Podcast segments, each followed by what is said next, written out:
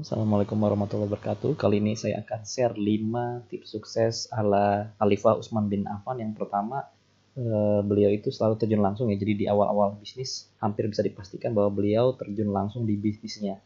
Yang kedua, beliau selalu mempunyai tujuan untuk membesarkan bisnisnya. Jadi nggak main-main saat beliau berbisnis, beliau serius. Yang ketiga, beliau selalu menghargai keuntungan. Jadi sesedikit apa pun keuntungan, beliau selalu bersyukur dan mengucapkan alhamdulillah.